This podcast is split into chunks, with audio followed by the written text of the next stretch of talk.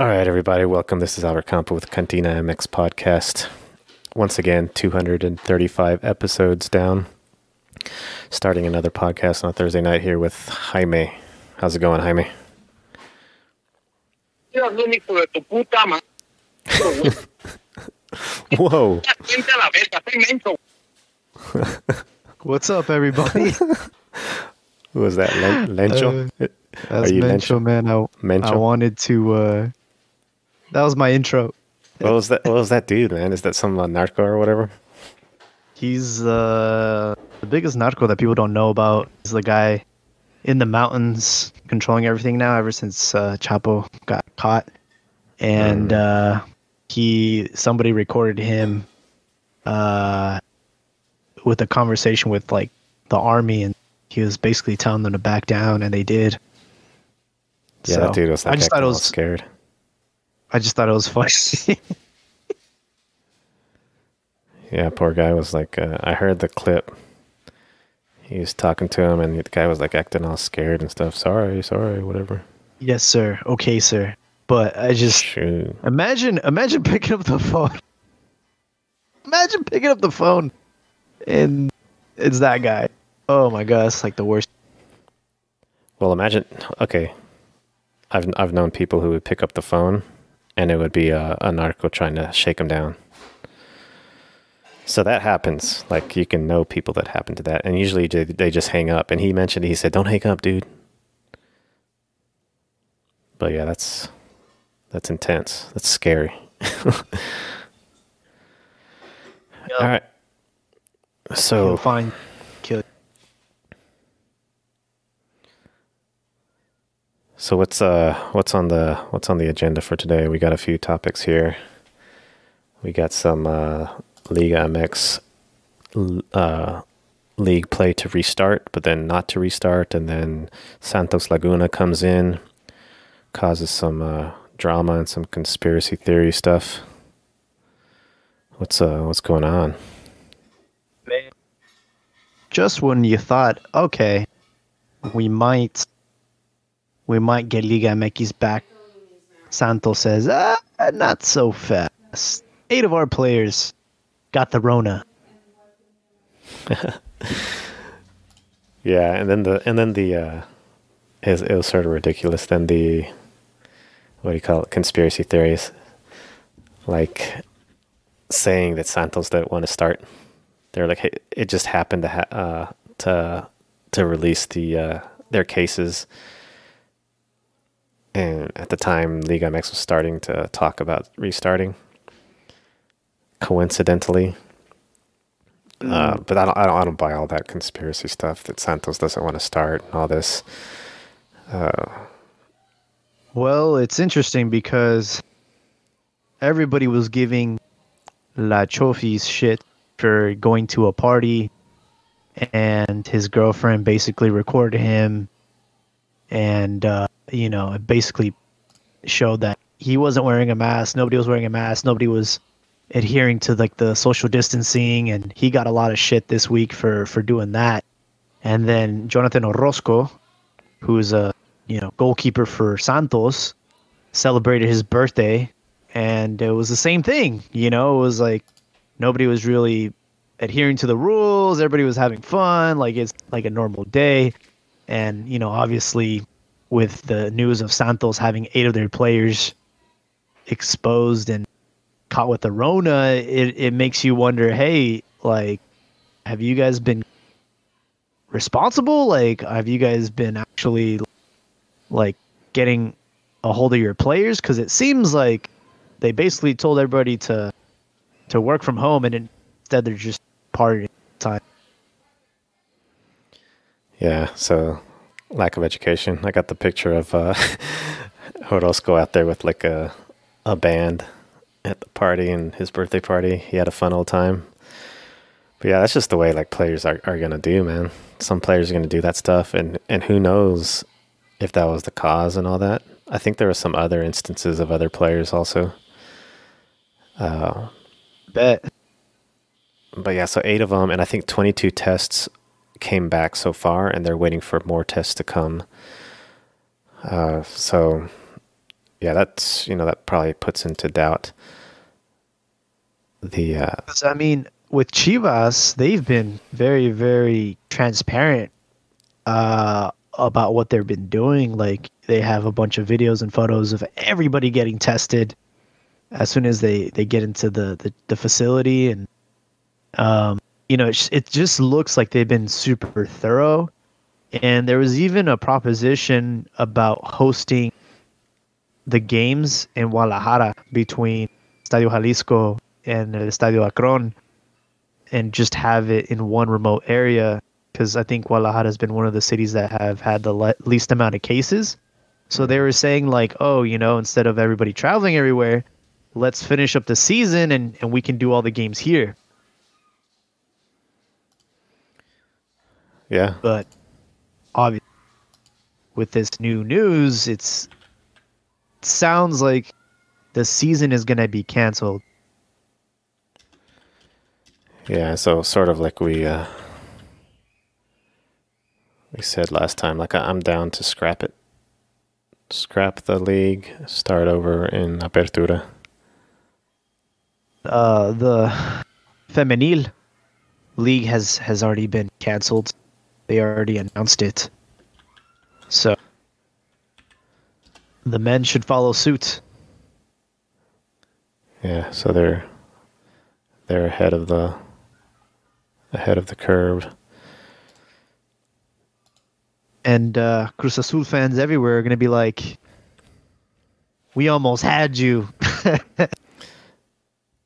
That's uh yeah, that's sort of just like the movie. That's sort of laughable. Like, okay, they're in first place with however many, and there's plenty of time for them to fail.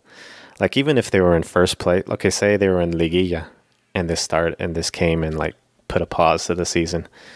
They could have been in like cuartos and like semi uh, semifinals, and I would have been like, I don't. There's no guarantee. They could have been in the final. Could have been all the way to the final, and I would still be like, "They're to lose." They're gonna lose. Like you're not. You're not winning no trophy, dude. They could be in the final against like Veracruz, and I would still give Veracruz the money, bro. I'd be like, you know what? They'll find a way to win. Yeah, dude. They'll find a way. Well, well actually, let me let me uh, backtrack. Cruz Azul will find a way to fuck this up. Yeah, Cruz Azul would. Uh, They need to put that word in the dictionary. Cruz Azular. Yeah, so that's.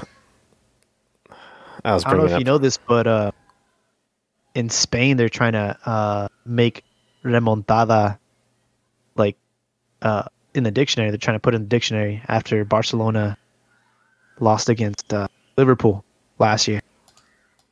Oh yeah, Yeah. remontada. So if they if they do that with with Spain, they should do that with Cruz Azul. Be funny. Yeah, there you go. Cruz Azuliar. It's a legit word. So yeah, that's there are hopes for any type of soccer. We got Bundesliga, and I don't like. I want to see details. I want to see transparency on what exactly they're doing. Uh, you brought up a link to the Costa Rica, the Costa Rican Costa- league. Costa Rica is the first league in the CONCACAF region to restart their season. And uh, behind closed doors. Yeah, they're doing closed doors. They're making the players put on their uniforms at home. They're not letting people carpool. Uh, what else are they doing? this is ridiculous stuff though. Like, check this out. Okay, carpooling. If they go on a bus, they have to travel the same day as the game, I think. And uh, when they go on the bus, only one person per row on the team. So they're separating themselves from the uh, from the bus. What else? Let me see what they have. uh, are making sure that everybody has their own labeled water bottle. Yeah, They're not allowed to greet each other. They're not allowed to spit. They're not allowed to celebrate goals in a group. uh, no one over the age of 60 is allowed to be at the game. they're not even letting like reporters, and photographers in the in the stadium. Yeah, they're very minimal. Like they're cutting down even the the amount of staff, coaching, uh, people even coaching. Uh, these, some of these things are good. Like coaches over uh, sixty, they're trying to keep out. Um, like separating the players, that's some of this stuff is sort of dumb because when they get on this, when they get on the uh, on the court or on the on the court, when they get on when they get in the field, they're not they're going to be bumping into each other, Right. you know, Yeah. doing all kinds of stuff. So it's just useless. They have to do. All- yeah, it doesn't say anything about test. I think, okay, there won't be mass testing of the players um, because the government doesn't say that should happen or doesn't say it has to happen. Uh, that's where it's got to be. Like you have to test every single person that's getting Yeah. involved in this, and once they're all good, then uh, then they're playing like like Mexico's doing. So if somebody, like I wouldn't doubt with this whole coronavirus thing, like if they don't do good testing, one player could possibly get it and spread it to some other people. And you know they could keep on playing. You know might, they might have the sniffles while they play a game, and then they'll get over it.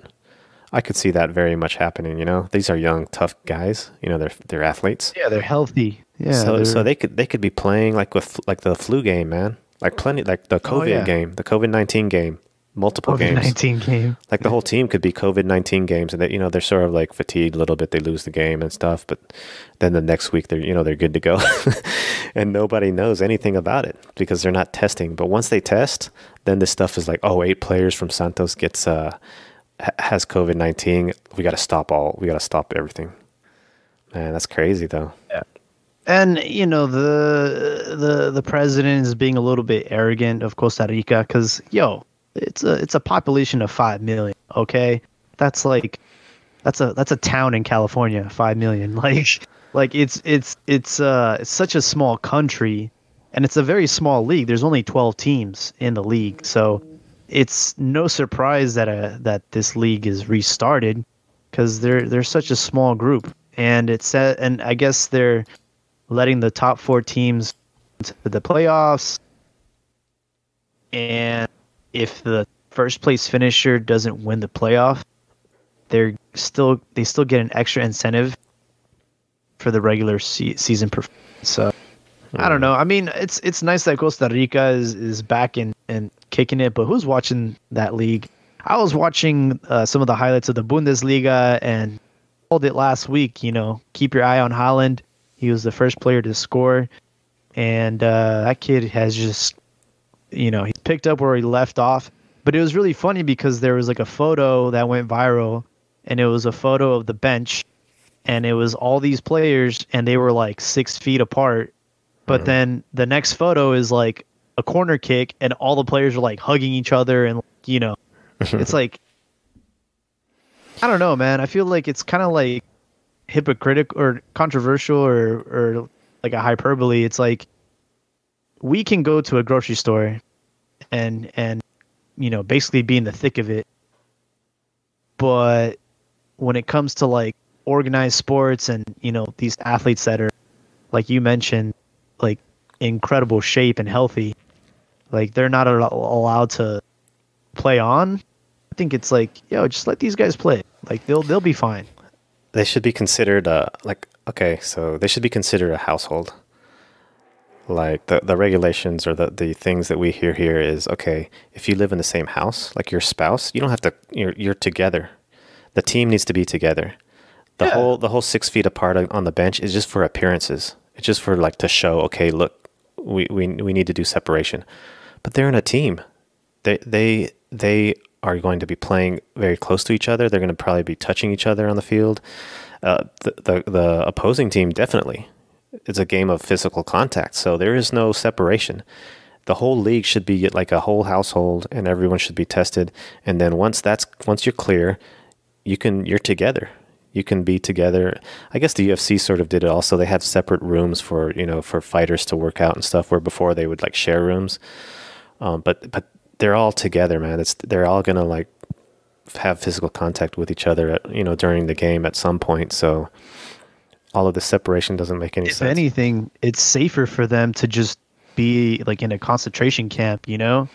Yeah, kind of exactly. like when like when Mexico I remember when Mexico uh what did they do? Like 60 days before the World Cup, they just pulled all the players like way prematurely and they were just in a concentration camp. Like they should just do that with all the teams, you know? They're Yeah. going to be able to control all uh, control everything a lot easier and you won't have situations like what happened with La Chofis or what happened with Jonathan Orozco where they're just, you know, not following the rules and partying you know, they're much. They, they wouldn't have been in these situations if they would have just, you know, had their own concentration camps for each club, and then they can just finish off the season or whatever, do something. Yeah, that's I agree. Like they should be totally Yeah. isolated, totally, and that, that would keep things safe.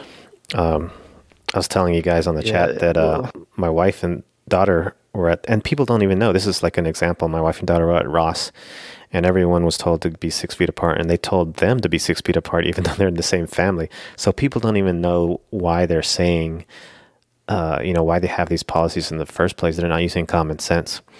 And then we we know here about you know that first people were saying masks don't work, and then all of a sudden masks do work, and then all this stuff, and and people don't know what what's going on. So these guys, you know, need to use some common sense.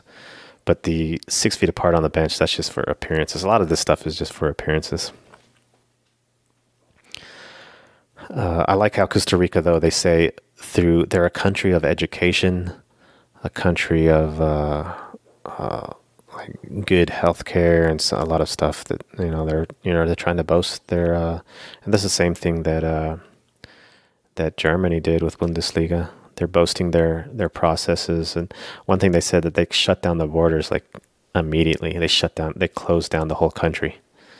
And that's one way to do it, I guess, because it's a small country like Costa Rica. Yeah. You know, it's not a it's not a hot spot to go travel to like New York City is and things like that. There's some nice places in Costa Rica though. There's probably some cool vacation spots. A um, lot of Americans like going to Costa Rica. Yeah, so they shut those dudes down. Like we don't want no American bringing in that stuff. So that that's probably like something that helped them out because their numbers It's are really funny, I- small. I actually got a friend who was traveling in Argentina when this all went down, and he got kicked out of his Airbnb, and he's still stuck in Argentina. Like, he was basically living on the streets for like a week until he found someone that was Oh, willing shoot. to, like, yeah, because they literally, like in Argentina, they weren't messing around, man. They were like, anyone that's not from this country is like needs to get out. And like, if you're in like an Airbnb or hotel, like, we're not gonna like you're gonna have to like leave immediately. So yeah, he's still out there in, in Argentina, man. Like other countries are taking this like way more serious. Wait, but he's And, he's uh, from the U.S. Yeah, he's from the states. Oh, okay, he's See, still over there. that don't make sense either, though, man. Like, okay, so you don't want inbound. You don't want inbound traffic. Outbound, that's good, man. Get out of here. So unless the United States is, and this is what's happened in a lot of South America, like say Argentina or say Costa Rica closes down their borders. If you're a Costa Rican in Argentina, you're not getting back to Costa Rica because they're clo- closing down their stuff. But You're- like an American, screwed. yeah, or like if you're in Brazil and you want to go back to Mexico, and Mexico's blocking stuff off, then you're not going back to Mexico, or you want to go back. You know, it just depends on who's who's closing down stuff. But if people are closing down outbound stuff, I don't get that at all. Like if you're if you're well, yeah, I mean if you're outbound, you know, get out. If you have it, you know, get out. You're not infecting anyone else here. That's good for the country, but yeah, there's there's some. I know a lot of people in all places in uh, South America, particularly from Mexico, and coming back to Mexico was not the quickest. It's sort of like what you're talking about with your friend. They were stuck in Brazil, Argentina, and uh, Peru, several countries for quite a while. They're they're basically closed. I mean, they're not doing flights. Like my parents just got back to the states almost two weeks ago, and it wasn't easy. Like the airport, uh, like they kept canceling their flights because there wasn't enough travelers. That so it, it took it was it was very difficult for them to come back. Um, but uh, yeah, it's it's a very interesting. In the Bundesliga, they uh disclosed the views, like how many people actually tuned in, and they were not impressive. Uh, at least on, on Fox, because the games were mainly on Fox. They were getting two, maybe three hundred thousand view uh, uh, views, and um, I mean, it's not competing with anything else, so kind of Yeah. disappointing. Liga MX gets about a million views uh, every every weekend, and that's just like one game. Yeah. So, um, I think they just did a terrible job. Prom- like I, I didn't see any advertisement or for for Bundesliga returning. Yeah, neither did I. I didn't. I, didn't I mean, I didn't watch it stuff, but uh, Yeah, I didn't watch it. The interesting factor though is, uh, uh TUDN, uh, they actually showed a few Bundesliga games, and the you know, Univision like had a lar- a lot larger reception. They got uh, I think like five hundred thousand views. So hmm. goes to show that like we're like the the majority is is is the the Latin Latin X crowd, you know, are hungry for football. Latinx. The Latinx crowd really, you know, that's what We, that's what we've been that's what we've been talking about for a while, man. I wish Joel was on it, like, uh, and it'd be another uh, moment to prove me myself right. And then and TUDN is in Spanish, right? So if you're watching TUDN you speak Spanish, uh, whereas a Pocho Yeah. who doesn't speak Spanish is most likely, you know, sitting there watching Black Mirror or something on Netflix.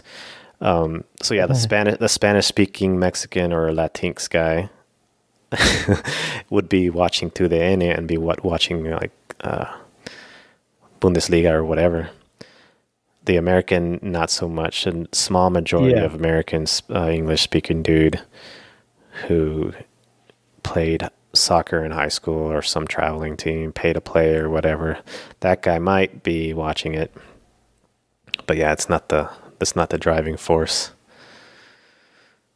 I think So- another another thing that goes into this is uh, you have to pay to watch this stuff, and um, Unimas is a cable is a is a channel that you can get over the air with an antenna, and I think they did show one game on on Unimas, so I maybe that also has to factor into like the total amount of views.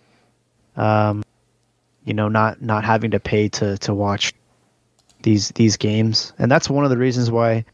I was actually excited when Univision got the Champions League rights because I mean you were watching like half of those games just over the air for free, which is kind of awesome.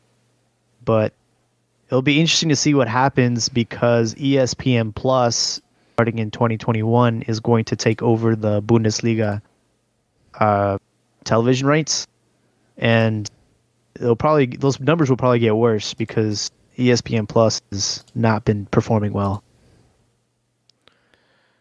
Yeah, I got I got ESPN Plus, just cause just for UFC. Exactly. But yeah, it's not. Yeah.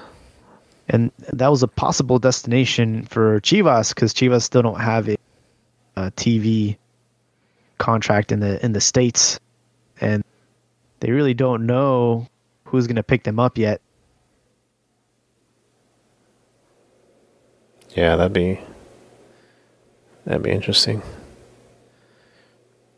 Chivas needs a home. So as, as far as uh, so yeah, like so the Corona dominating things. Uh, Saprissa or uh, Costa is back in it. Liga MX, we'll see what happens with them. Uh, Santos sort of ruining things. E Liga MX, no one cares. Uh, what else is? Hey, it's funny because Chivas are actually doing really good in the E Liga. Uh, Beltran has been ever since like that first game that he got like destroyed. Like he came back and he's he's been on a hot streak, but nobody's watching this shit, man. Yeah. Uh, I did see an interesting story about Sevilla trying to expand into Mexico the same way Atletico Madrid did with uh, Atletico San Luis. They're interested in in acquiring Veracruz. Your thoughts? I love me some Veracruz, man. They need they need to be back in it. Um, this would be a this would be a uh, an article to discuss with Joel, since he brought up that they want some of that U.S. MLS market that Liga MX is getting itself into. They want that money. So Spain, are they really that informed on the whole United States Mexico alliance that they're going to be like, hey man, MLS is booming in the United States, Mexico, the Mexicans in, in the United States are hungry for their culture that they left behind. They want to watch some Liga MX play MLS. It's going to explode in the in the US. And so I want some of that I want some of that money. That's what Joel's point of view would be and I don't know if that's true. It might be true.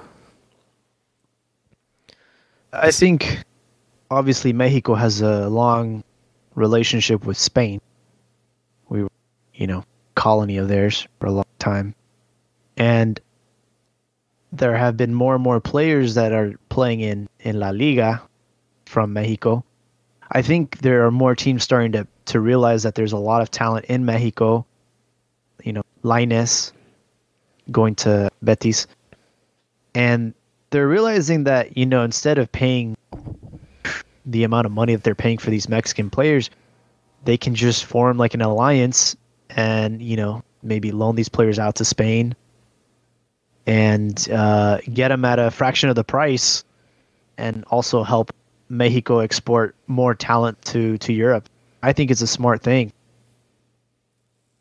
I think Spain are starting to realize that there definitely is a huge, huge return on your investment when buying Mexican players because of the following. I mean, look at Wolves. Wolves, their their following on Twitter, their following on social media is ridiculous compared to how it used to be just because of one player.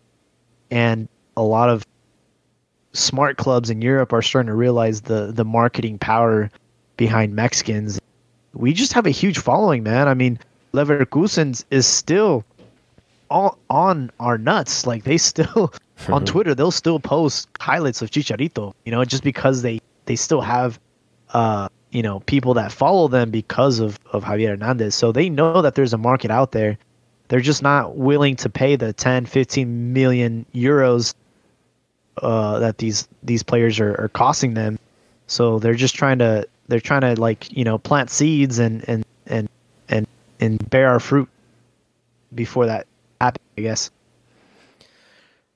Yeah, I'm reading the article. This guy says he's really ambitious. So that that's a telling sign for for the owner here. Um, he has a club or academies. I'm sorry, in New York, New Jersey, and Miami. So he's looking at. I guess he's looking at the U.S. and these particular like South American, Central American, Mexican strongholds.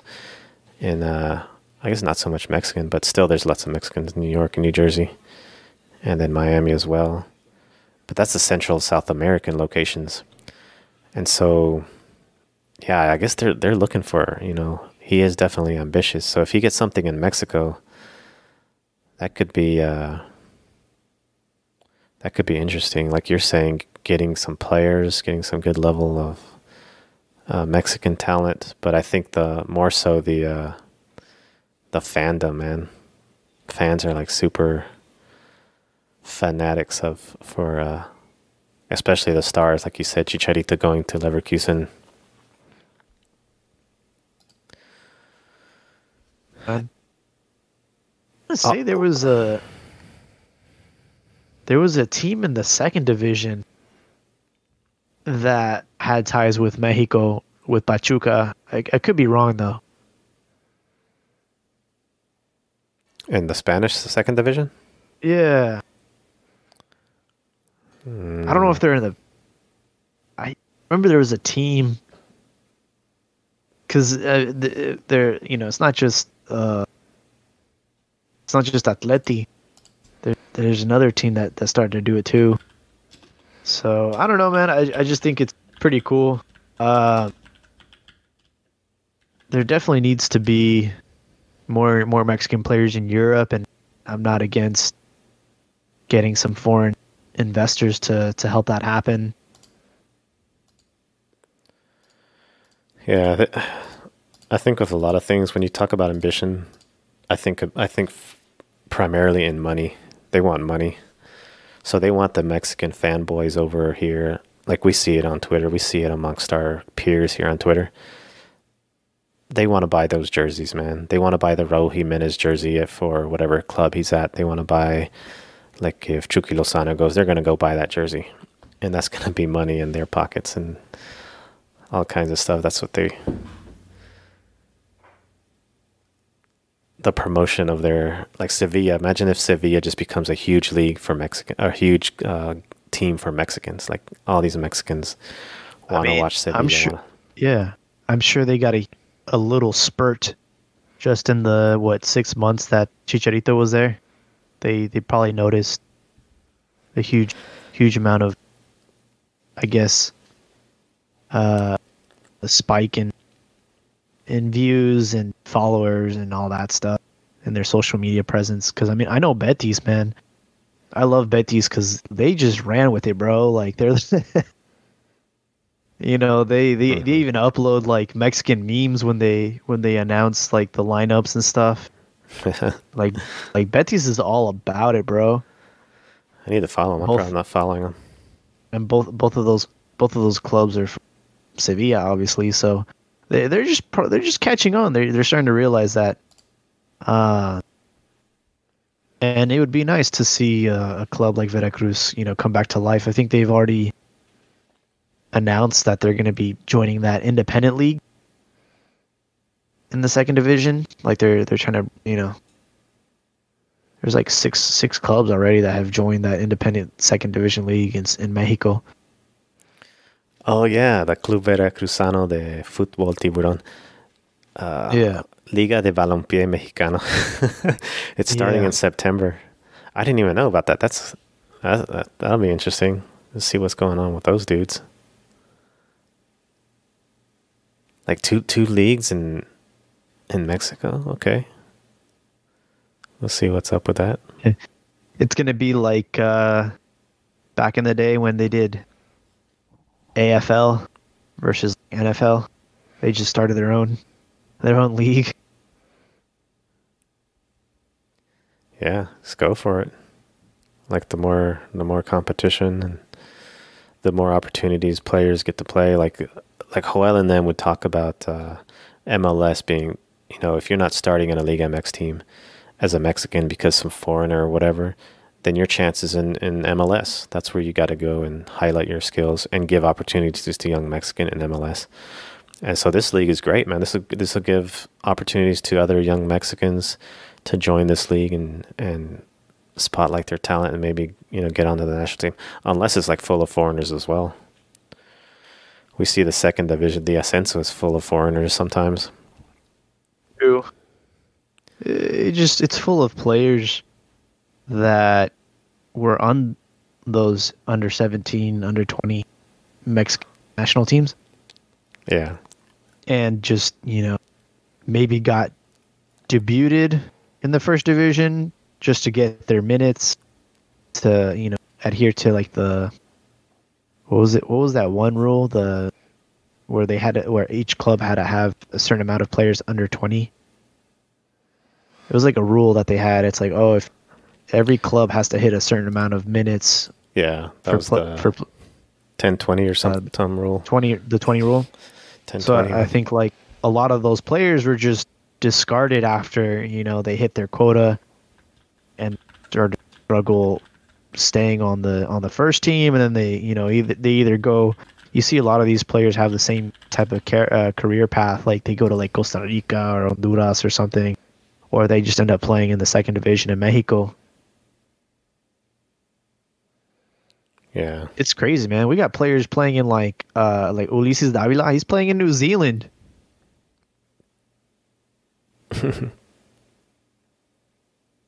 one of the top goal scorers of the uh, Australian League. I don't. I think in New Zealand they're they're back to normal. They're like they're they're everyone everything's back to normal. Like all the schools are back. So we might see uh, a a Mexican abroad play soon. Yeah, that that will excite some people. We got any uh any YouTubers on the on the comments? Yeah, we got Luis. He says, uh, "Saludos. If a tree falls in the forest and nobody's around to see, does it make a sound? If a good Euro club has no fans, is it even a good Euro club?" uh, Mm. like Sevilla, man. Th- This isn't the days of like. Remember when Torrado played with Sevilla? There was some there was some following. Like I followed. We I was like, it was similar to like Mexicans abroad. I think back in the day there was this Azteca. There's this website called Aztecas, Embajadores Aztecas or something like that, and they would do all the following Mexicans abroad and stuff. And uh, that was when Torrado was back there playing in Sevilla. And uh but the following is not the same as it was as it is now, man. Back then it was like sort of weak. Now the following is just huge, man. If someone goes like Raul or Chicharito, whoever's in in in Europe playing for whatever team, people are following and watching that team, man. People want to know what's going on with that team. So, Funny that you mentioned uh that uh Guerreros Aztecas? Embajadores Aztecas, I think it was called. Oh, because see. there's a YouTube channel I follow, and they're called Guerreros Aztecas, and it's, uh, I think the main guy, his name's Eid or something. He, he's in, he's, he's from Spain, but every week he always updates everybody on, you know, all the players and stuff that are that are abroad. And uh, he he was he was in Napoli when Chucky was there. He like interviewed Chucky and stuff. He's been doing it for a long, but uh, he's he's based out of Spain. But I mean, Sevilla are they're a big club now. I mean, if you were to like, you know, w- they're they're a huge club. Like they they've won the Europa League a few times. They they definitely have a lot of respect in Europe uh, compared to like other other teams in Spain. Um, it's a great club. I mean, it's a great club to, to play for, and uh, I was really disappointed that Chicharito really just fell out of favor, or just never really fit in. Like he scored a goal from a free kick, and and that was that, man. Yeah, this this website's still here, man. Oh wait, this is embajadoresaztecas.org. This is like what is this? Women's League or something? Oh, embajadoras. Okay. So they have like the women that are playing all over the place. República Checa, España. Uh, let's see, España. Yeah, Charlyn Corral. They have her. Um, let's see what they have like in America for. Yeah, they have a list of every single player and where they're playing at. So, like, name a country, man. Uh, República Dominicana, Albert Benavigas. it's a guy. He's out there. Uh, Nicaragua, Eder Mondragon. Playing What's in Nicaragua. Em- embajadoresaztecas.org. This is like this website's sort of like it's an HTML, man. This is like some old school website. I don't even know if it's being kept up.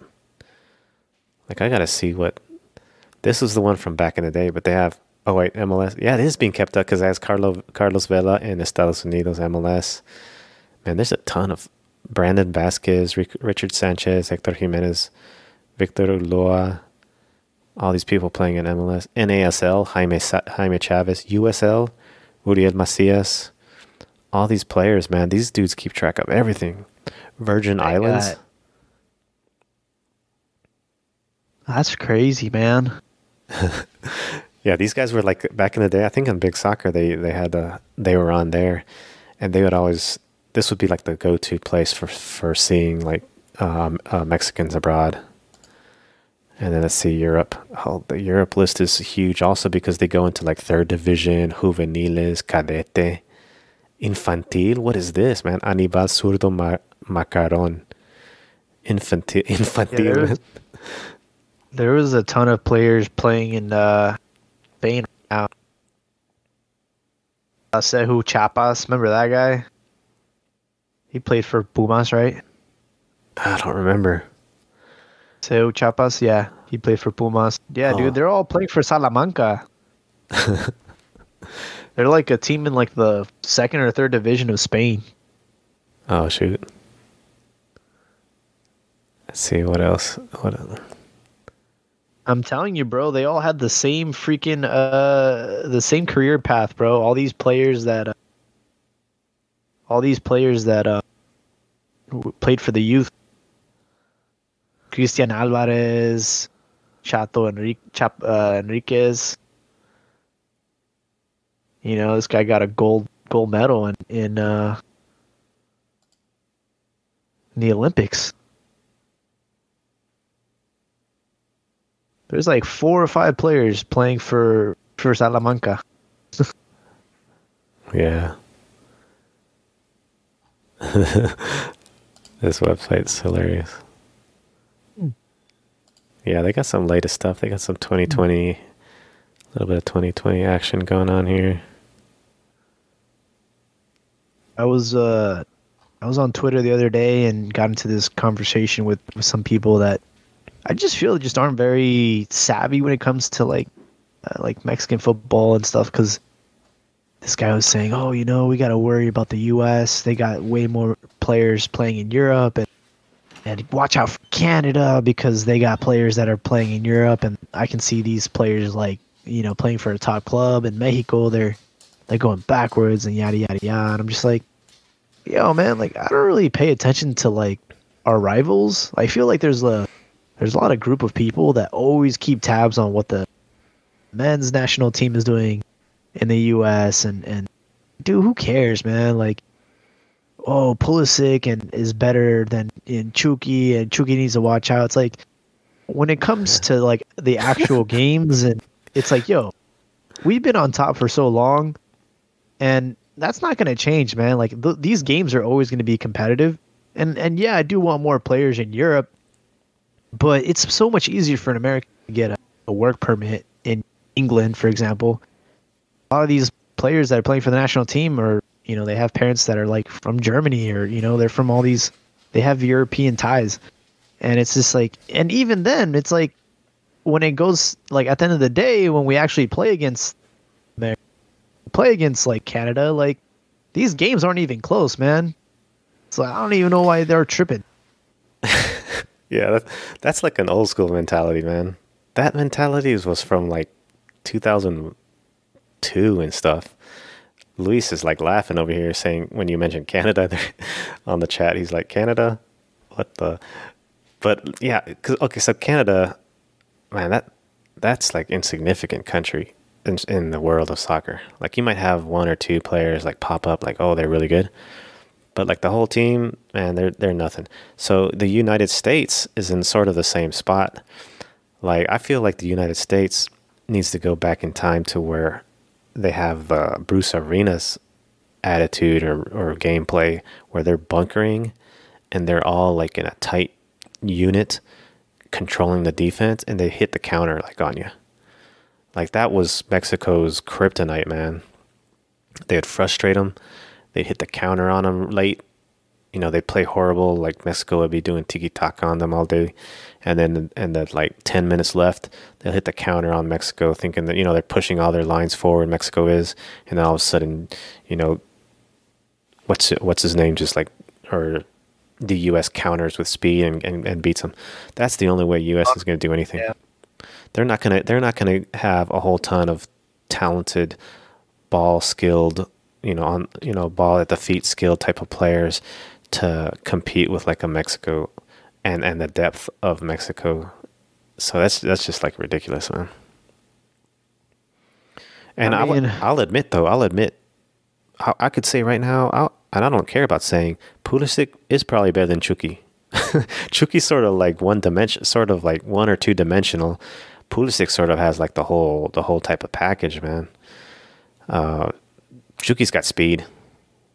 that's you know shut down his speed. Pulisic's got good ball control, good movement, good vision. Um, so that argument, but that's not going to mean anything. Pulisic's just one dude. What's he going to do? The craziest thing, though, and kind of just to give people perspective, Pulisic is probably the most talented player on the men's national team right now, and that's not the case for Chucky Lozano. He's not our best player. It's probably like Yeah. maybe like third or fourth, but I mean, Raul Jimenez is you know he's he's one of the best players on the team right now. You have uh you know Herrera, incredible midfielder. I mean, we have so many other players before we put you know Chucky's not our number one player, and Ch- you know I think it's just uh, that's just the reality of it. Yeah, with with Chicharito going to MLS, you know, Chucky might have like more of a solidification in the lineup. But uh, but yeah, I remember like uh, what would it be? Ch- uh, Chicharito in the middle, then Raúl maybe on one of the wings, and then Yeah, Tecatito no. on the other, and then and then Chucky would yeah Tecatito, Mhm. and then Chucky would be on the bench. But with uh, with Yeah. Chicharito sort of being on the you know in the MLS, maybe Raúl goes back to the middle, and then and then Chucky and Tecatito are, are on the wings. Uh, funny Yeah. comment here. funny comment from Luis. And I didn't know this. This is interesting though. He says Michael Jordan's documentary generated as many TV ratings as an entire MLS season. And uh, and he says NBA isn't even their You top can- sport. You could probably say that about a lot of stuff. I mean, that documentary. You know, you could it, it probably tops out a lot of stuff. Yeah, so like MLS, man, if you're gonna talk MLS and you know, I like mean, the MLS is like, I'm I'm pretty sure there's poker and bowling gets more views than MLS. I mean, that's not that's not much of a of a number to to beat. You know, if you're gonna raise the uh, bar. yeah, that's messed up. Um, You take away well, you take away like uh okay, so MLS has to be on through the end, dude.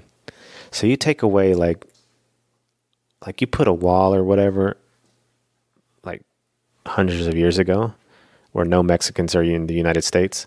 There is no through the end there is no MLS viewership, man. If there wasn't for like Mexicans or, or Hispanic people that have like sort of some football in their background, um, they're not going to be watching no soccer. They're not going to be watching no MLS like the gringo gringo who watches MLS, that's like that's like small numbers compared to like a Mexican or a pocho watching MLS because you know it's soccer and they they they heard about America or Chivas or whatever growing up.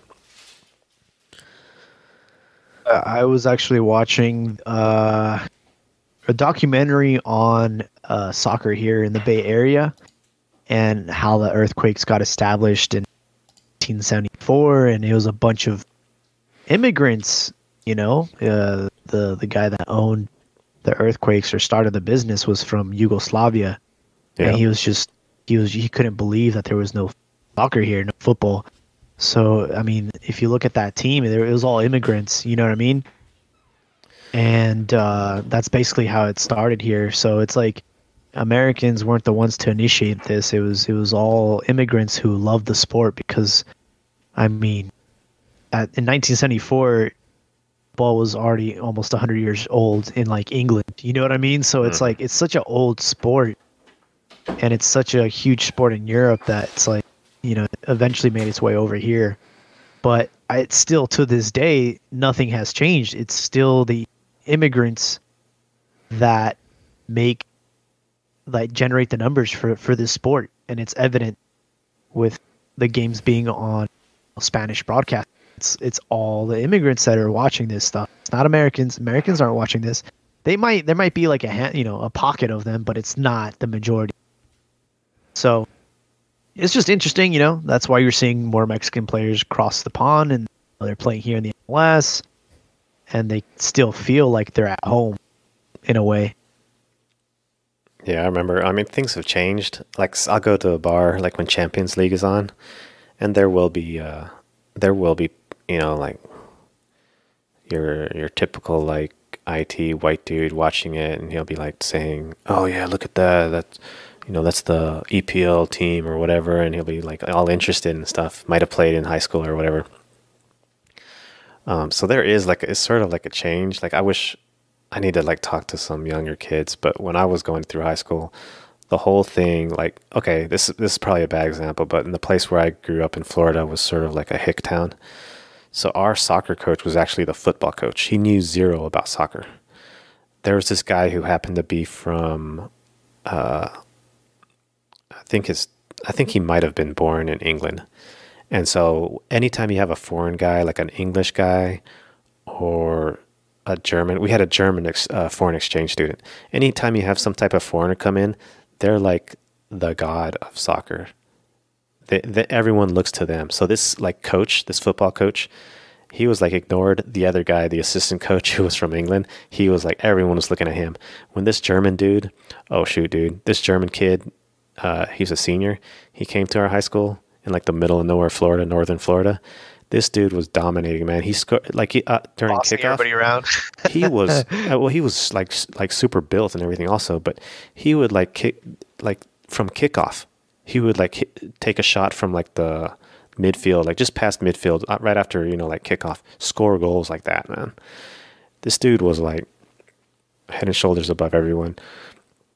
Um, a Spanish foreign exchange student came also. He was like dominating as well. Like any, it's just anything about soccer has got to be foreign. And like every, the whole rage was like when you were on a traveling team. The whole rage was, oh, when are we going to go to our camp that's in, in, uh, in England or in Spain? You know, uh, all the kids are like paying three thousand, five thousand dollars to for the to go to like a, a camp with a English coach or like an English coach will come to the U.S. and like who's going to go to this camp and learn from this English guy or from the Spaniard dude or, or whatever.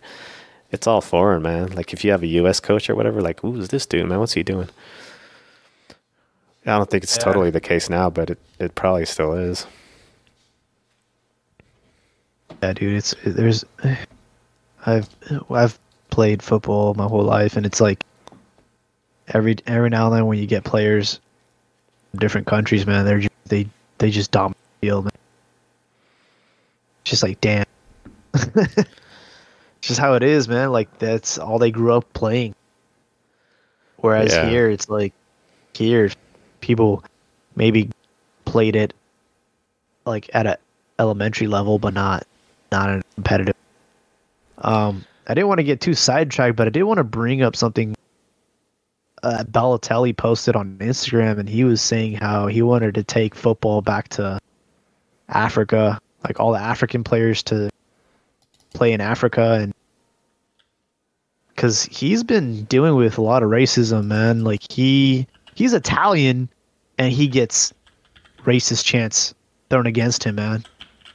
Yeah. He was trying to propose an idea of bringing all the African players to Africa and starting their own league and just, you know, doing that.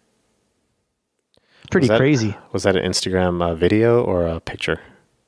Uh, it would. It's a. It's a screen. It's like a.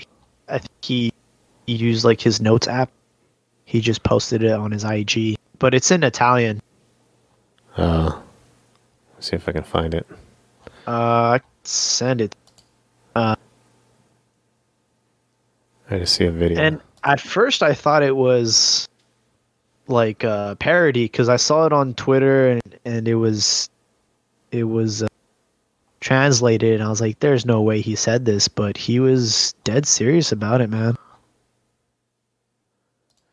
And it's for me, it baffles me how like racism is so still a huge thing in Italy and in, in Europe, and it's like uh, towards their own countrymen, dude. Like it's so crazy.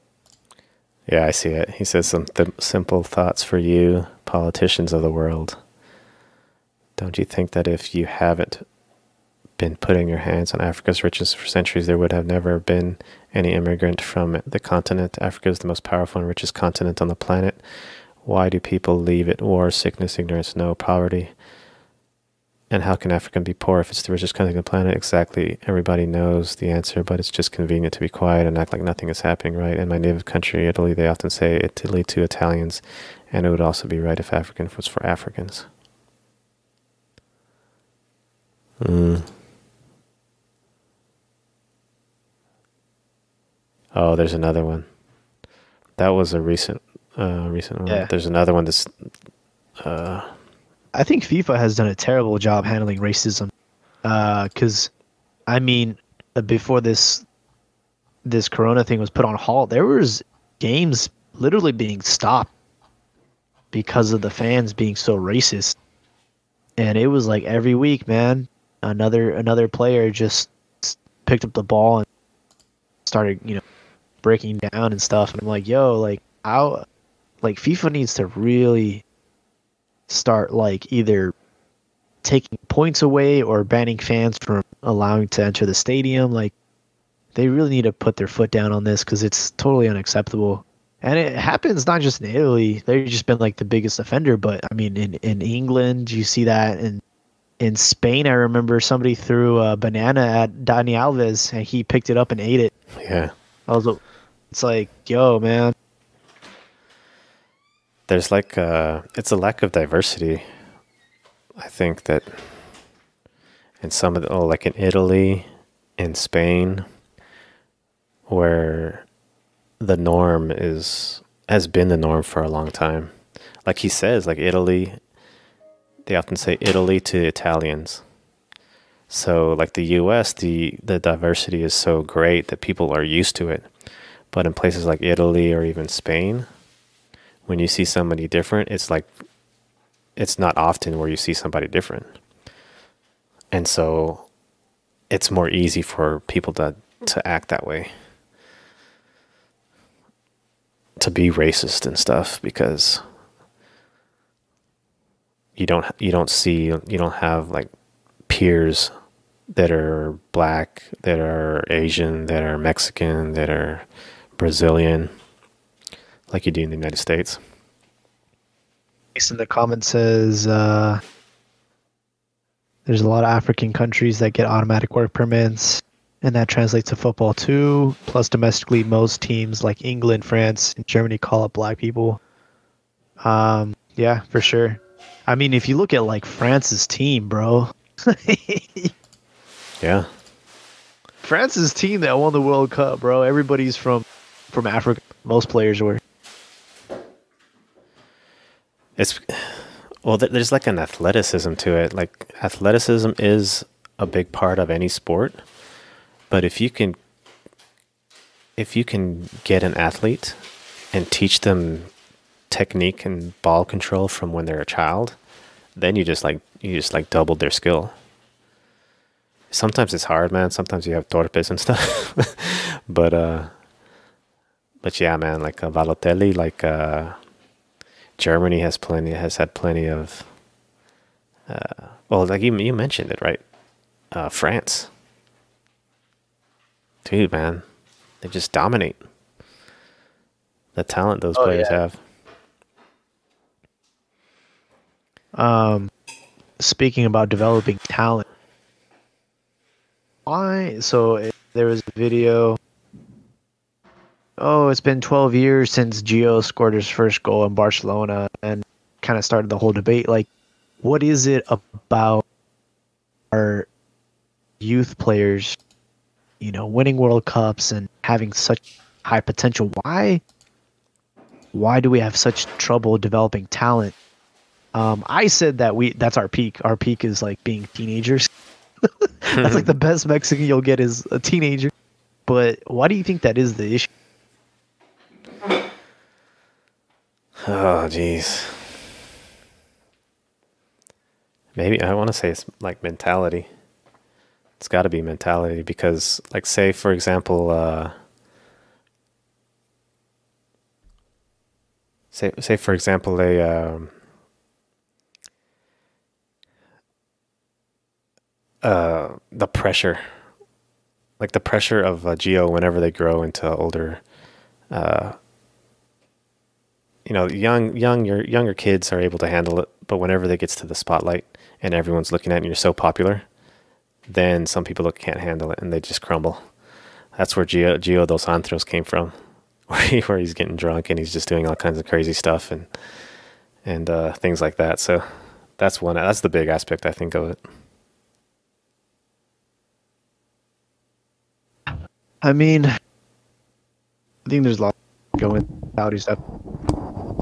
Um, I think just like the handoff system from the academy to you know first division debut is is, is definitely ideal.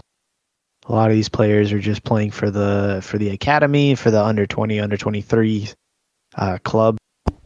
And then when it comes to like making their debut, they they get debuted very quickly and then they kind of get discarded. You know, that happened to Chicharito. His first goal was in 2006 against Necaxa. I remember that game too because I just remember his name. I was like, who the fuck is this guy? Chicharito, what the hell? Scored in his debut. Didn't hear from him ever again until 2000. That's fucking crazy. Four years. Yeah. I don't know, man. I think like the Mex. Okay, there's there's a bunch of stuff. Like the Mexican likes to have fun. The Mexican likes. You've been around Mexicans.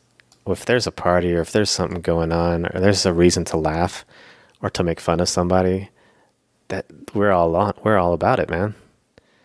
And if there's like some fun to be had or whatever, then it's gonna be done. And and concentration is not gonna be there. Like seriousness is not going to be there. The hunger is not going to be there. Mexico is not like a poor country. There's, you know, a lot of the, the players for the national team might be like uh, hijos de papi, a lot of them. Um, Oh yeah. and, and, and that's not the case with like in Argentina or Brazil where you're living in, you're living in poorness, man. You're playing on dirt. You're playing without shoes in Brazil and the favelas and all that stuff. You're playing for your life. And, uh, and and I've said that before, man. The hunger in South America, the hunger for feeding your family, the hunger for being big, pushes you and motivates you, and that's and and makes you mentally strong to overcome challenges. And no, no, I, I ain't going and doing that foolishness or partying and doing all that craziness because I'm worried about my career. I'm worried about losing what I got and all this stuff. It's like I like I mentioned. Oh, I think I tweeted that stuff. It's like Rocky Balboa and Rocky Three when he was preparing for Clubber Lang with uh, balloons and and uh, and like clowns and like a circus going on in the gym and stuff. And Clubber Lang was like in his closet or whatever, or in his basement, like doing doing sit ups from a pull up bar and all kinds of stuff. And that's the hunger that you know we saw the results. Like Clubber Lang busted him up. And that's what's needed in the soccer player, man. You can't be some pampered little kid who doesn't know have work ethic, who who wants just to get a Ferrari and and roll around, or like a trophies. That's why trophies, man. Trophies could be like the best player in the whole world, but if this dude's like all messing around in a pool and and and doing all kinds of shenanigans and stuff, and then you know you're not going to be taken seriously.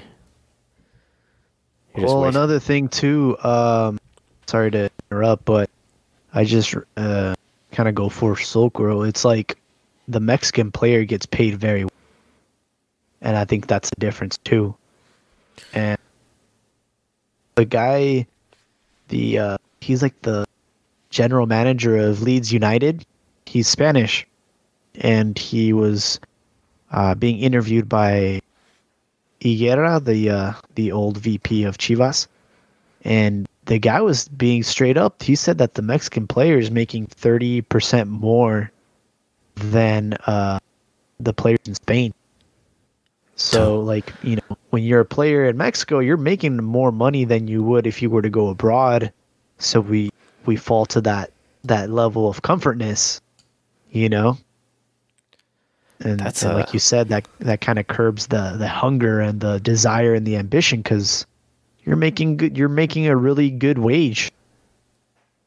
Yeah, you've made it. And people Yeah. promote people promote this stuff. Like all the all the all the Mexicans here in the US speaking English and stuff, they're promoting that stuff when they say, "Oh, MLS to uh, uh Liga MX and MLS, they need to unite and all this stuff and the and all, and they're they're promoting mediocrity. And people are like, "No, I think it's a I think it's a plus side because fans get to see their players up close and they don't have to travel to Mexico. They get to see them in the US and all this." And everyone else is saying, "No, we got to go to Libertadores. We need to push ourselves against the better against the very best in the Americas."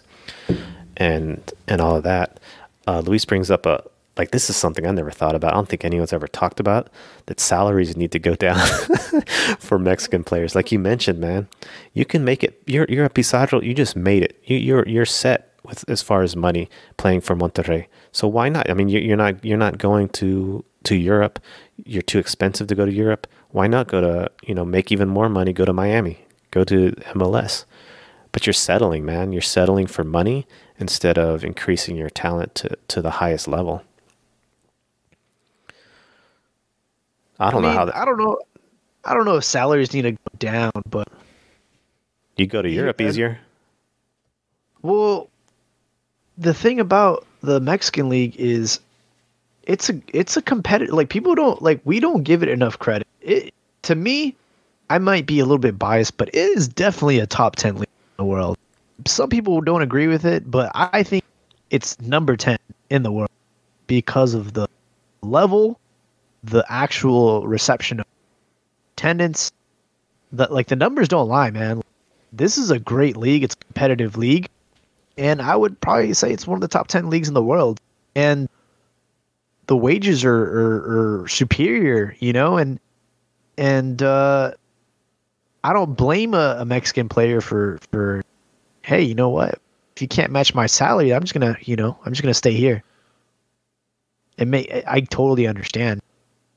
There's Oh, very yeah. few players like I mean, look at Chicharo. He had to cut his salary by more than half just to go to Sevilla from from West Ham United. You know what I mean? Like Yeah. Because their uh, at least his salaries need to go down because they're divas. Okay, so say, so say you're making tons of money. Like say Pizarro's at, at Chivas, he wins a he wins a title and stuff. He goes to Monterrey. There got to be more uh, result oriented in their payment system. Like say he goes to Monterrey, he's their next big signing. What did what did uh in the league? What did what's his Gallardo? They had Gallardo. They had Pizarro. I don't know who else they got, but uh, like, what did they bring that team? They didn't get no title. They went to uh, Club World Cup, but they didn't get no Liga MX title. So if you don't, if you're not providing results, if you're not proving yourself, man, then then why why you you know the next time you get your re up, that's got to be less, man. If you're not if you're not pulling in results. one thing that uh, I got his name. His name is Victor Orta. He's the he's the director of football for Leeds United, and I'll I'll make sure to like link the uh, the interview because it was good. And uh, he was saying that what clubs in Mexico need to do is instead of selling their players for like the you know 10 15 basically getting all the cash up front sell the player at a lower cost but with a with with uh,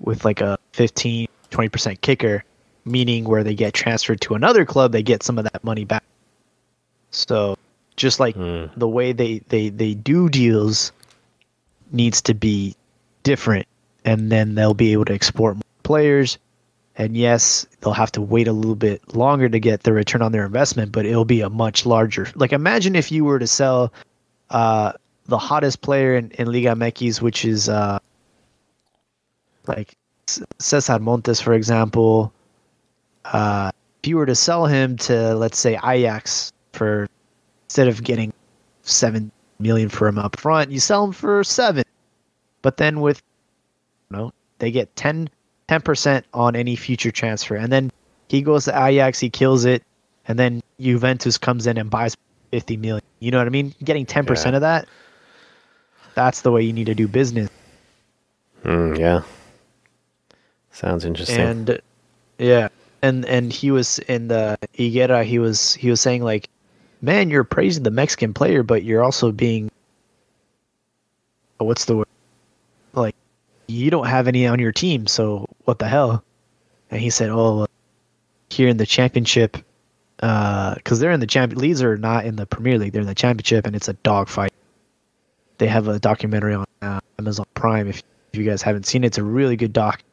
And uh, he's saying that like you can like the these directors are under huge like you know pressure and they can't afford to take a gamble on a Mexican player like 10, 15 million dollars. You know, they just can't take that kind of gamble.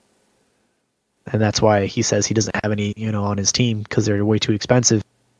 He says he can get a player from, you know, from Spain or from from uh you know, South America for half the price.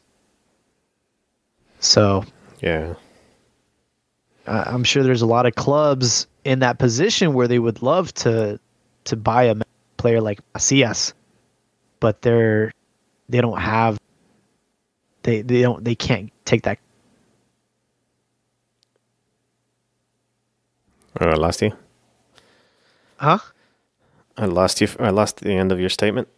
Oh, I said they would love to take like a they would love to like give give a chance to like a Macias, but they they can't afford to to have that kind of gamble, you know. Because I mean, if you look at if you look at at the at the Mexican player abroad, it's it's brought some inconsistent results. You have had players like Raúl Jimenez, but I mean, if you look at Raúl Jimenez's first transfer, he failed at Atleti, he failed at Benfica, and Wolves was gonna be his last resort, man, and he was able to turn around. But you know what I mean? It's like a lot of clubs would have would have given up on him immediately, you know, and they paid a uh, Atleti paid a lot of money for Raúl. You look at players like uh, Pablo Barrera, you know, he went to West Ham, flop, flopped. You look at Efrain Juarez, you look at, you know, Ulises Davila. I mean, you look at a lot of players, young players that showed amazing talent, go to Europe and they have a completely different experience. They can't adjust the culture, the food, the the weather, the language barrier. Like they just they shit their pants, man, and that's why the Mexican player has failed to prove its worth. We do have players that go out there and kill it, but we've also had a lot of flops. That's why, you know, it's it's it's a risky gamble and Yeah, you gotta be. Yeah, you gotta be mentally tough. You gotta have some intelligence. I'm reminded of uh, uh, Pavel Pardo, and like that dude is smart. He learned the. He, I think he learned the language like really good.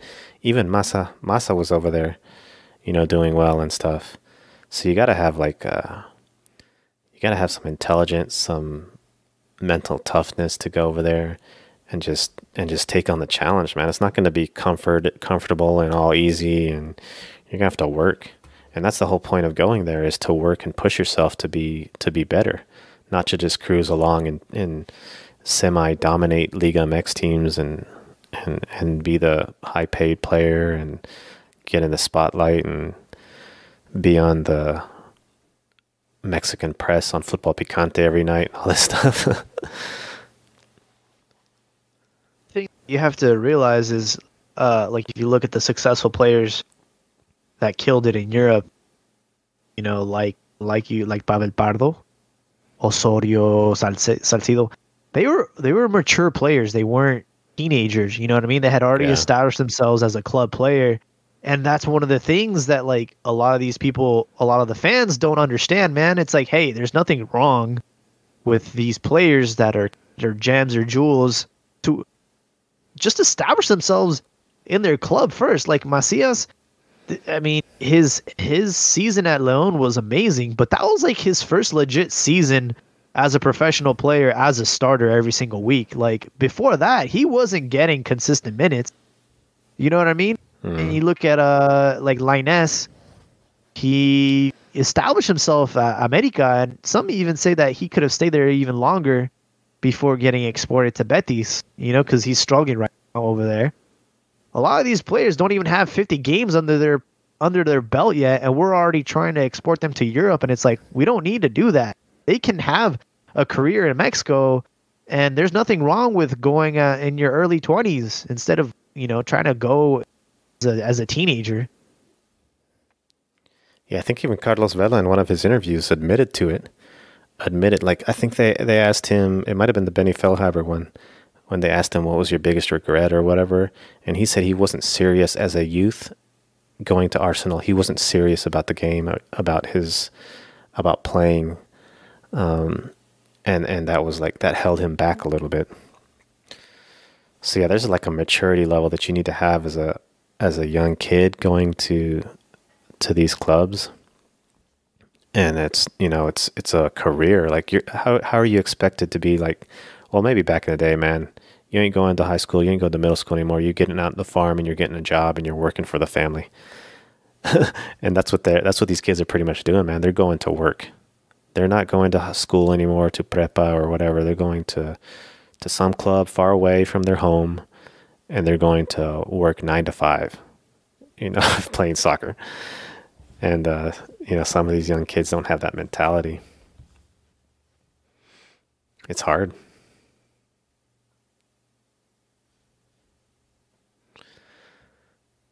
I think the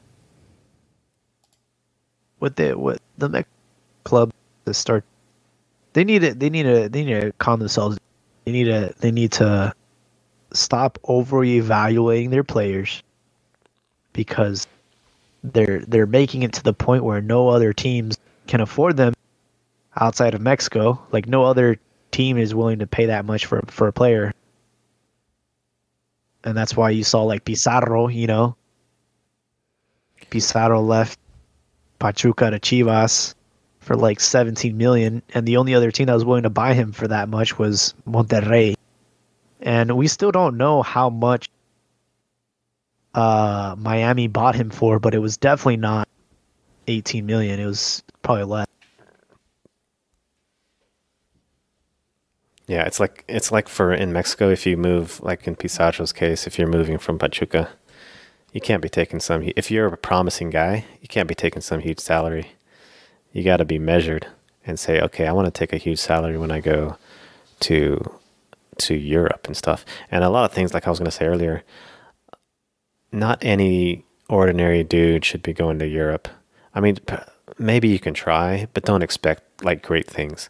Like say Pizarro, or let's maybe not Pizarro, but yeah, I guess we could say Pizarro. I mean, he's a top, he's a top dude, right? But expecting him to all of a sudden dominate in Europe might not actually happen.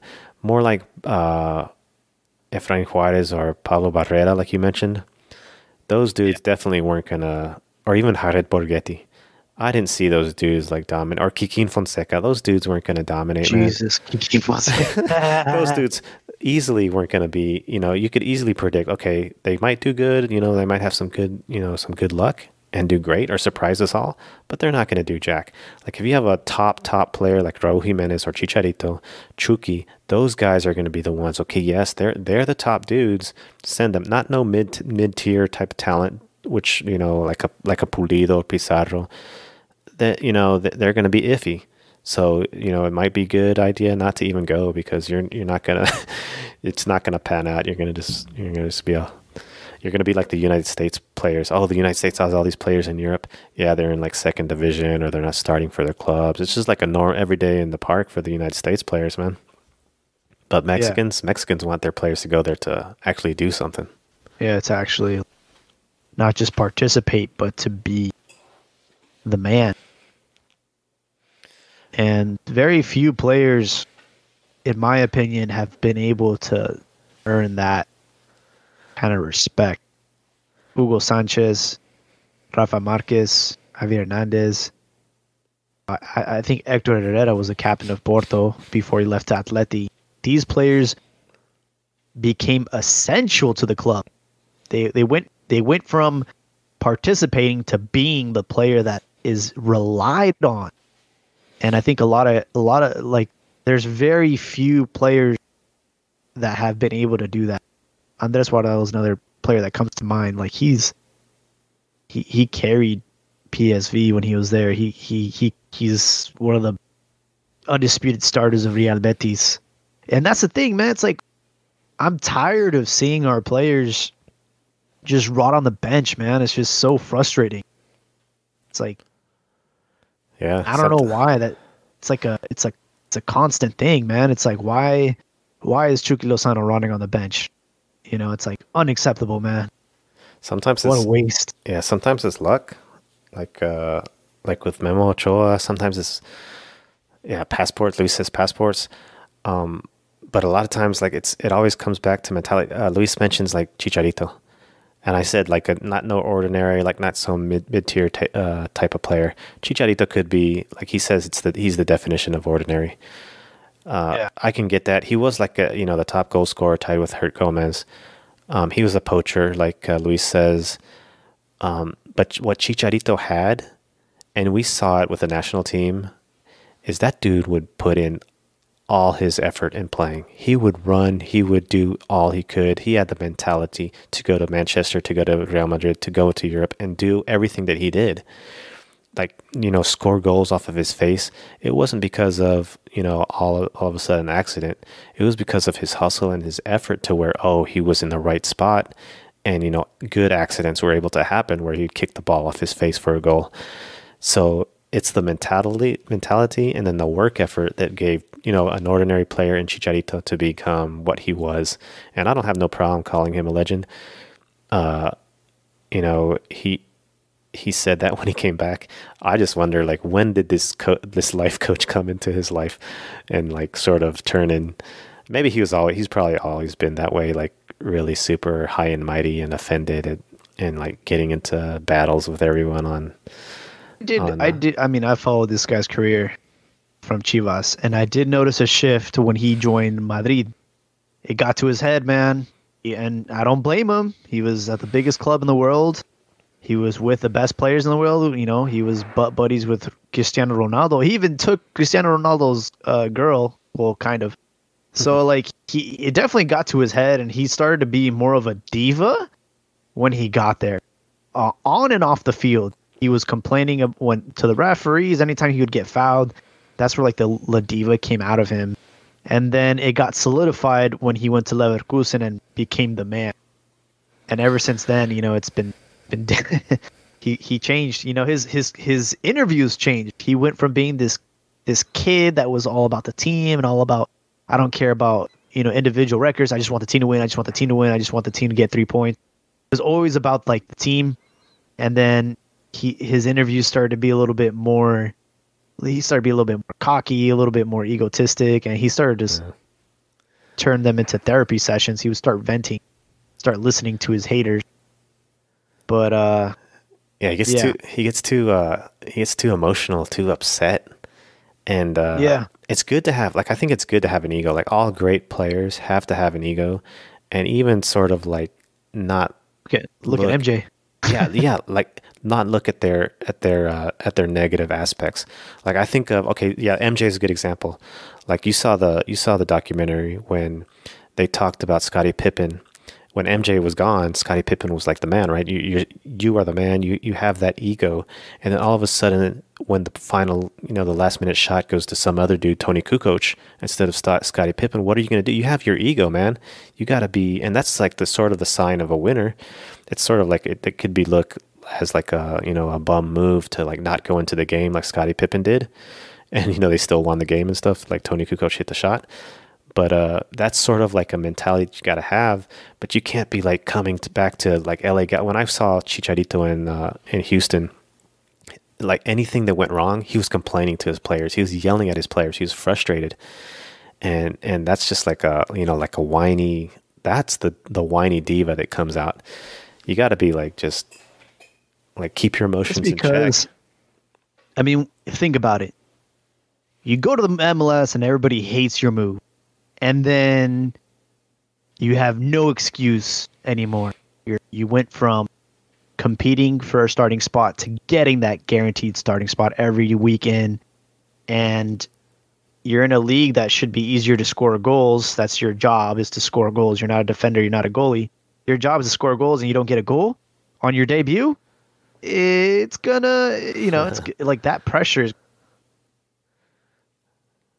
Yeah, and the best thing that probably could have happened to him this covid thing because who knows how long his dry spell could have been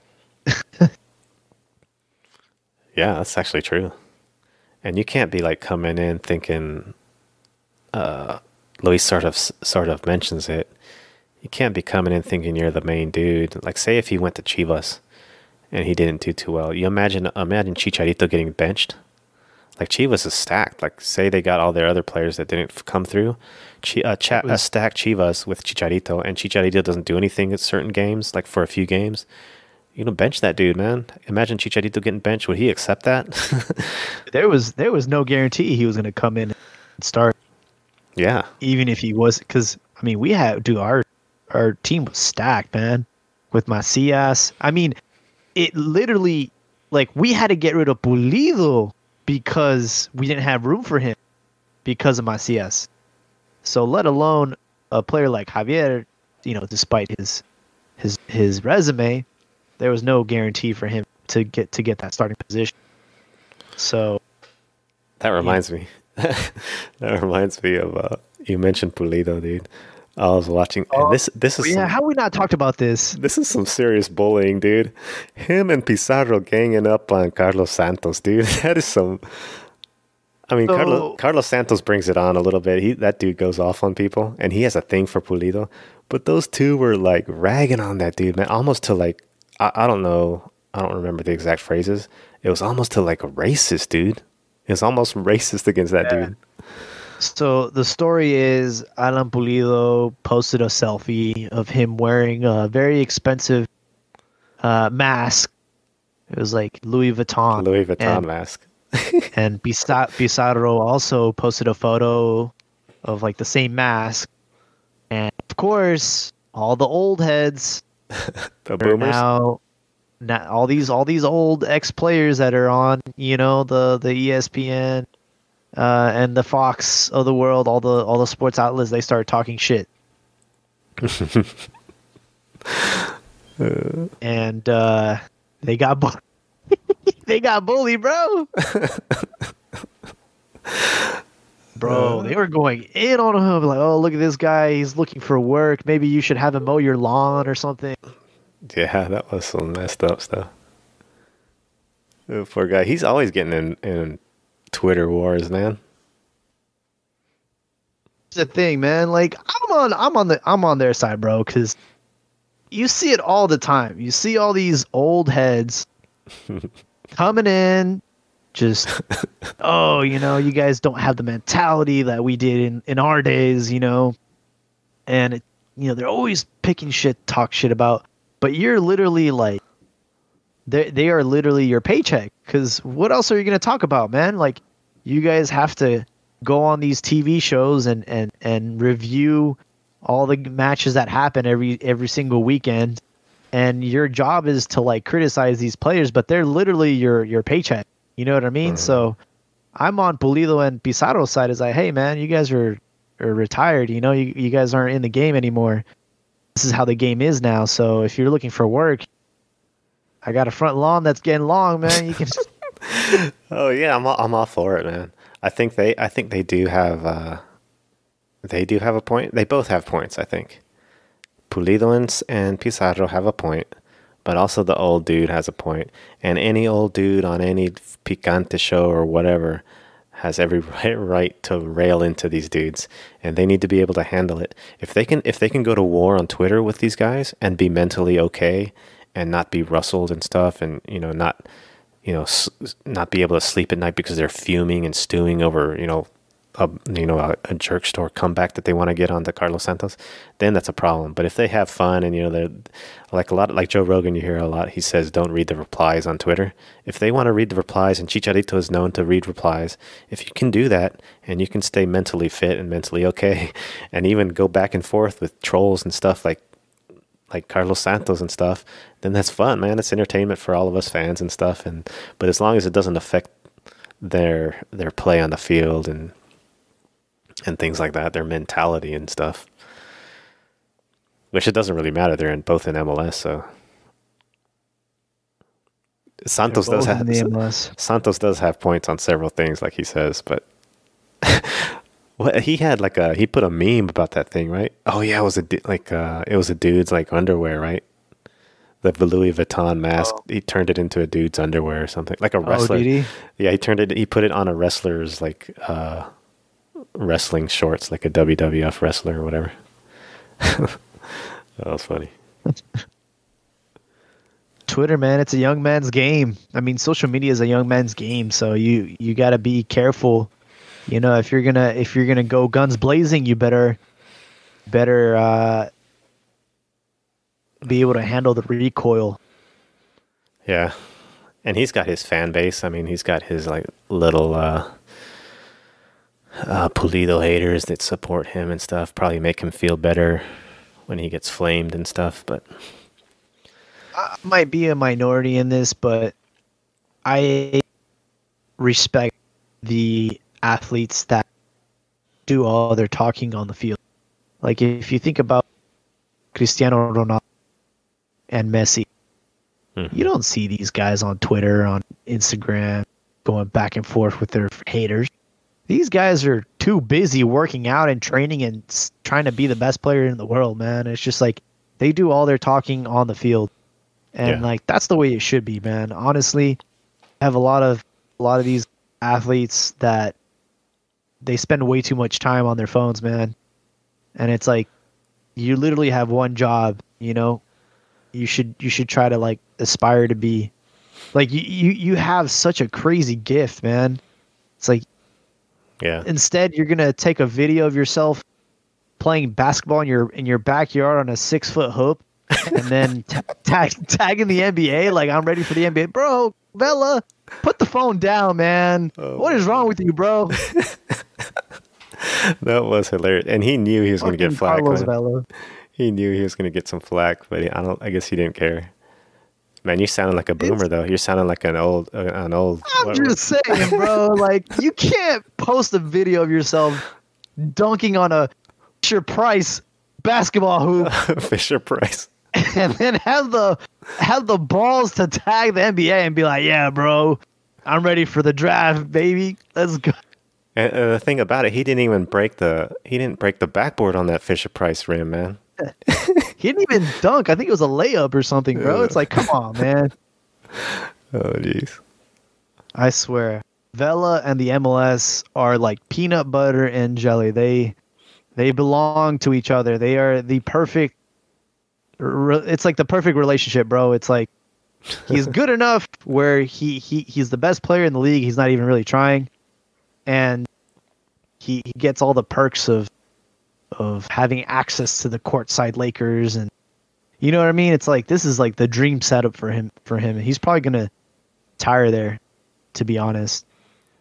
Yeah, see that's that's another example, man. And I I don't get upset, but like I see a lot of hate for for Cristiano Ronaldo for like I guess allegations and past history and stuff like that, whatever.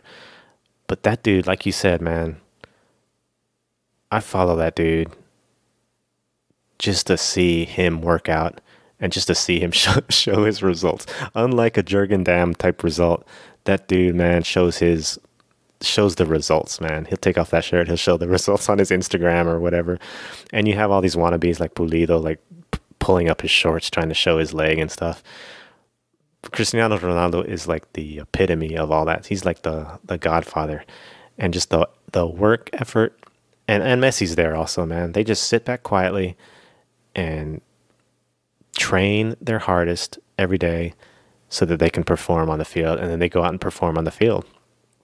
Whereas other dudes, you know, try to pose the same type of image on Instagram and on their their IG stories and all this stuff just for like the clout and for the likes and all this stuff and uh and other people, you know, don't have to do all that. All their fame and glory comes from doing stuff on the court on the pitch like uh you know, on the biggest teams in Europe. So, I just think that a lot of these players need to have social media managers, they really do. They need to have someone that handles all that for them and says, "Hey, man, this is the image that we have in in uh, for you in mind, and we need to keep and adhere to this image of yourself because the more you talk, the less you're getting respected." Javier Hernandez, if you're out there, the more he talks, man, the less I respect him, and used to be the opposite. He used to be he would talk on the field and he would score with his goals and and that's where he did most of his talking. But nowadays, he's he's he's doing the opposite. And uh, more players need to have these these managers that are looking out for them. because it's definitely needed. Uh, it's just They need And- a yeah, they need a they need a boomer man. They need a they need a, a boomer dad like Chicharito Grande and Giovanni the the Dos Santos dad to go and smack themselves up smack their kids upside the head and say, "Man, quit acting like a fool." And uh, and get to get to work and quit playing on that phone. Like go and throw get It's- their phone and yeah. throw it on the floor and crack it and say, "Get on the court, get on the the pitch and start working hard instead of messing around on that Instagram." I I watched that episode of Naked Humans where he uh, had you know announced his thing to the MLS, and he was having dinner with his sister and his parents, Yeah, and and his parents just looked so disappointed. well, they were like, "Yeah, you you talked a lot, man." it's like I, I didn't really get that. I mean, I, I didn't pay attention, I guess. But when it, on the other time, whenever he called from, uh, where is he at Spain, right? Well, Oh, whenever, whenever crying? Chicharito, whenever, yeah, whenever he called crying to his dad, it was like they were yet, like he was a yes man. I guess you have to be when you're comforting your son and stuff. But it, they were acting like you know, like a yes man, like uh, like you know, and I mean, you're not gonna be busting. You're not gonna be humiliating your son and making him feel bad in that type of situation. But um, Off the camera, he got actual advice. I don't think they would though. I don't, I don't think they want to like like. He's not his kid at home anymore. He's like a grown man. So you're not gonna necessarily say, "Well, son, I don't think you should do that. You shouldn't have that." Like there's a certain and and plus he's a superstar. Like Chicharito's a super. Like imagine having a son that's a superstar. Oh, I can't I can't say that. Uh, like that was a different different I meme. you a different could meme I saw, but yeah, like imagine you have your your son this big, and your son's Yeah. gonna slap you upside the head, not not you, or not not the other way around. Yeah, you could say out of the three generations, he's been successful. Uh, yeah, it's tough. and It's- he he recently lost his grandfather and he he went on IG live like the next day and you could tell it like really really upset him and yeah, I think he's been quiet ever since. He hasn't really said much. I think he played a uh uh E E game. I think he was he played for Galaxy FIFA but we really haven't heard much from him since. Um if you are going to do like your whole social media thing do it like Jurgen Damm because I swear, bro, I was not a fan of, of Jurgen Damm until I started to see his TikTok. And he is such a good sport. He is making fun of himself. And he's he's posting these videos of like he doesn't know how to cross the ball. And uh, I'm like, wow, man, like good for him. Like, he actually is self-aware. He knows that he sucks and he's just making fun. He's making fun of himself. And it was, dude, like he has like a few TikToks, and they're all like really. Bro. I'm like, wow, this guy, this guy gets it. yeah. He's like he's like the he's like the class clown. He he- even before that, man. When he like I doubt he I doubt he did that seriously, man. When he did the Cristiano Ronaldo celebration and took off his his shirt. I think he knew he knew he knew he was gonna catch flack for that, man. But he did that stuff anyway, and uh, and that's just like the clown in him, dude. It's just it's just like the party type of guy that that he was that he is. That's the way you got to approach it. It's like if you can make fun of yourself first, then nobody else can. You know what I mean? Because then Yeah. it's not funny. And Yeah. I think like uh, uh, players like Chicharo who do the opposite. You know, they respond to haters. It's like, yo, man, if you would have just like, you would have just made fun of yourself, like for crying about going to the MLS, everybody would have just been like, ah, ha, ha, ha, like that's funny, and then they would have probably like supported him. Instead, he kept like digging himself in a bigger hole.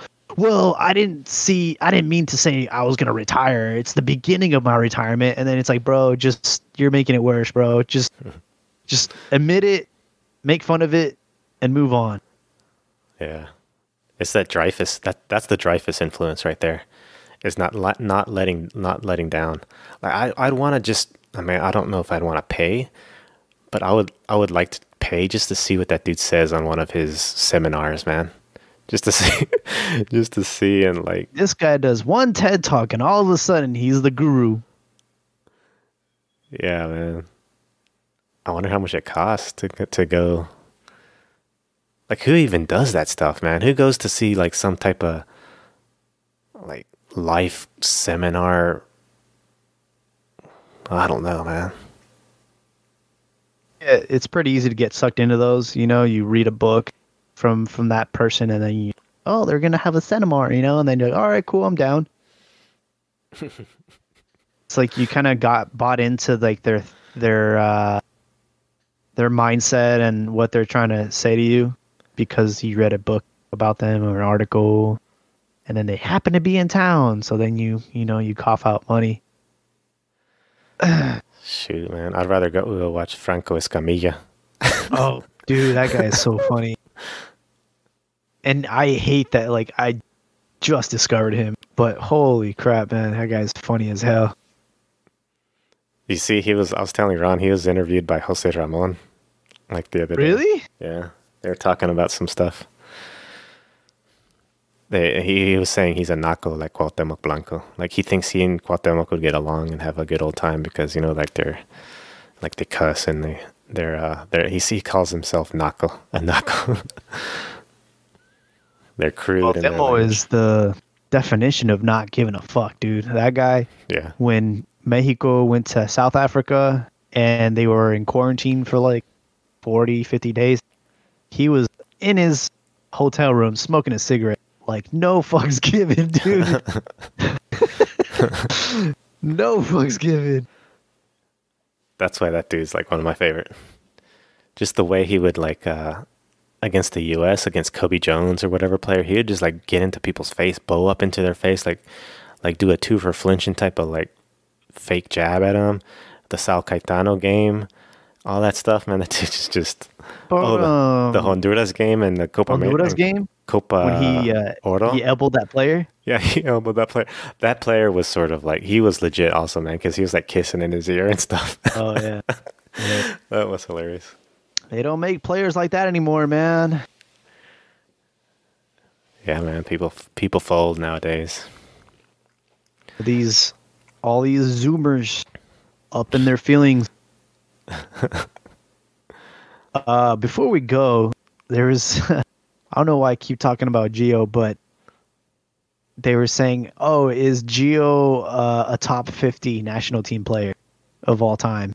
Ah, yes.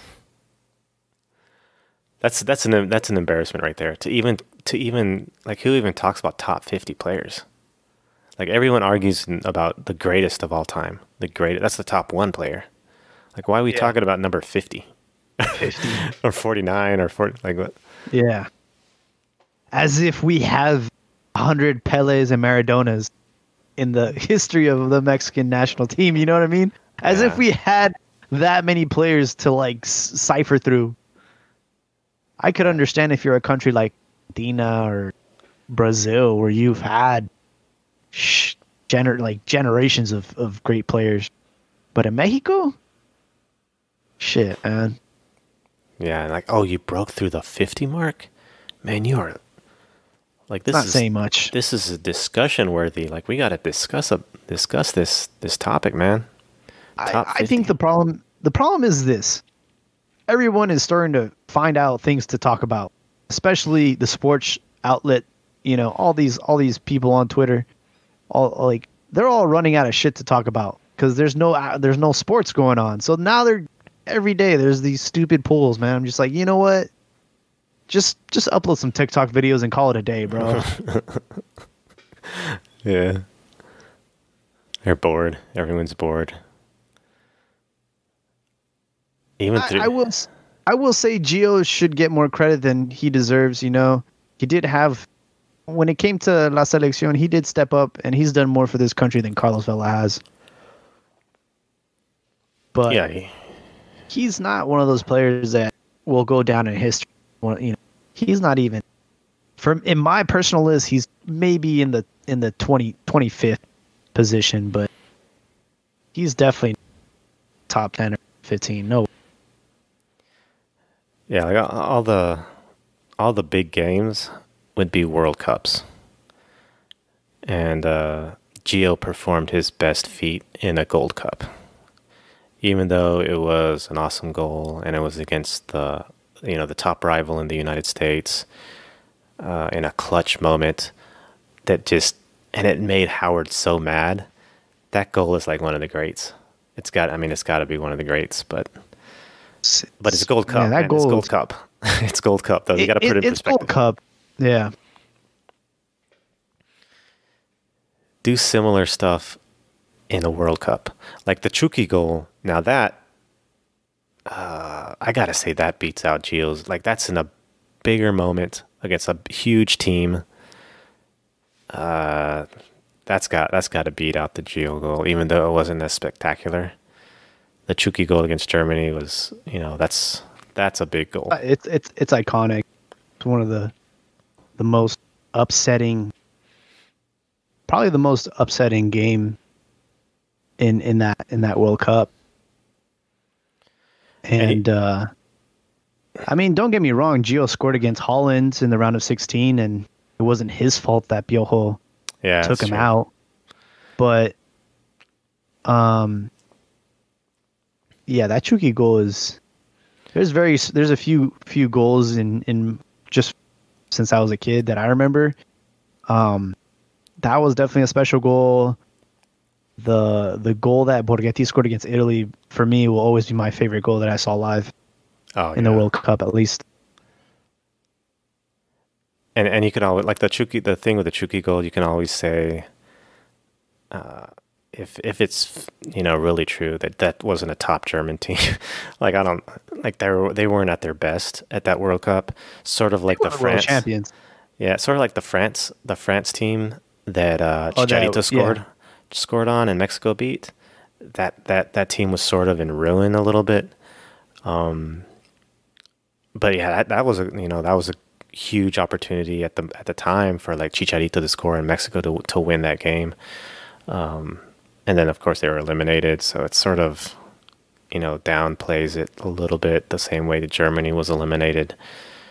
Um, but Uh, It's just I don't know what it is about the group stage, but Mexico never has this problem getting out, and uh, just fall into the same traps after that. You know, the knockout stage is always it's always been our kryptonite, and it will continue to be our kryptonite until we have enough players that are consistently playing against these these uh these elite players, man. yeah, whoever scores whoever scores like a game winner in the knockout stages for Mexico to, to continue on, that that dude is going to be the true Mexican legend.